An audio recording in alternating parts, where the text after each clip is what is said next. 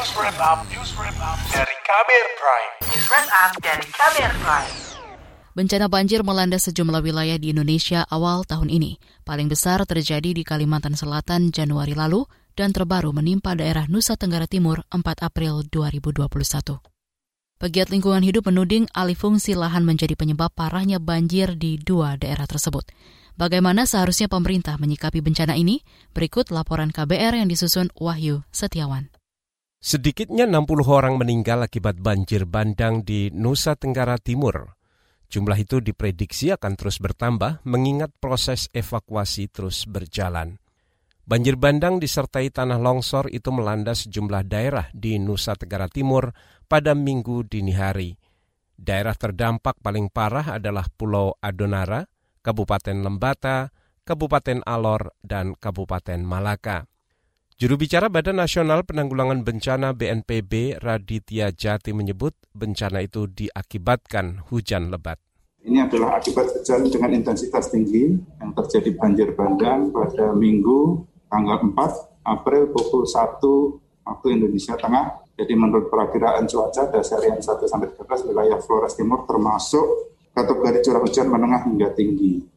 Badan Meteorologi, Klimatologi, dan Geofisika BMKG menyatakan banjir NTT berkaitan dengan bibit siklon tropis Seroja.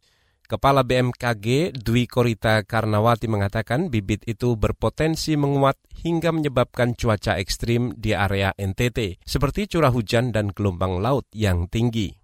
Saat bibit saja sudah menimbulkan bencana, maka apabila benar-benar menjadi siklon, dikhawatirkan akan meningkatkan uh, tingkat risikonya. Oleh karena itu, mohon berkenan kami sampaikan bahwa perlunya waspada cuaca ekstrim yang masih berlanjut sebagai dampak dari bibit siklon tropis 99S. Fenomena siklon tropis memang tak lepas dari bencana banjir di NTT. Namun menurut lembaga pegiat lingkungan Walhi, alih fungsi lahan turut memperparah dampak akibat siklon tropis tersebut. Direktur Eksekutif Walhi NTT, Umbu Wulang Tanah Amah Paranggi, mengklaim menemukan beberapa tempat di NTT yang sudah tidak mampu lagi menampung air hujan. Hal ini dipengaruhi aktivitas alih fungsi kawasan hutan yang salah satunya dijadikan perkebunan tebu. Yang sekarang juga salah satu daerah terdampak banjir paling parah karena juga menghajar lahan-lahan pertanian warga yang sudah sebenarnya sudah siap panen gitu ya di di Sumba. Di Adonara misalnya juga adanya apa pembalakan liar juga di kawasan hutan Bolen dan kebakaran juga setiap uh, tahun ya kebakaran juga di, di atas gitu ya.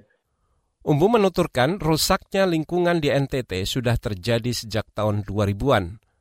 Pembangunan berkedok investasi seperti penambangan maupun perkebunan monokultur menyebabkan daya tampung air di NTT tak lagi memadai. Kalau dibilang sudah berapa lama kerusakan ini terjadi, kalau bicara dalam konteks eh, daya tampung daya dukung, saya uh, apa periode tahun 2000-an lah, ketika banyak begitu banyak investasi masuk uh, ke NTT begitu uh, begitu banyak praktek-praktek pembangunan yang uh, tidak mengindahkan uh, daya dukung dan daya tampung lingkungan. Alih fungsi lahan juga diduga kuat menjadi penyebab banjir besar di Kalimantan Selatan Januari lalu. Direktur Wahana Lingkungan Hidup Walhi Kalimantan Selatan Kisworo Dwi Cahyono mengatakan hampir 50 persen lahan di Kalimantan Selatan sudah dibebani izin pertambangan dan perkebunan kelapa sawit sehingga fungsi hutan yang ada tidak mampu lagi menampung air hujan. Di Banyumas, bencana banjir yang terus berulang juga diduga kuat akibat alih fungsi lahan. Ini membuat daerah resapan air di wilayah hulu rusak. Menurut pegiat lingkungan sekaligus relawan kebencanaan Banyumas, Edi Wahono, hilangnya kawasan tangkapan air juga menyebabkan laju sedimentasi di kawasan hilir semakin tinggi. Sementara manajer kampanye pangan, air, dan ekosistem esensial dari Walhi Nasional, Wahyu Perdana mengatakan, alih fungsi lahan untuk industri ekstraktif pada akhirnya akan menuai bencana ekologis.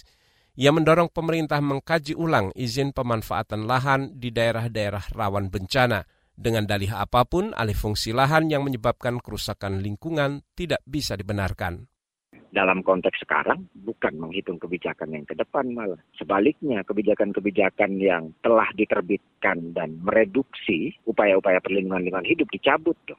kita punya momentum besar untuk merefleksikan itu bahwa kerugian bencana ekologis tidak bisa dibandingkan dengan keuntungan ekonomi jangka pendek. Laporan ini disusun Wahyu Setiawan, saya Agus Lukman. Kamu baru saja mendengarkan news wrap up dari Kabel Prime. Dengarkan terus kbrprime.id, podcast for curious mind.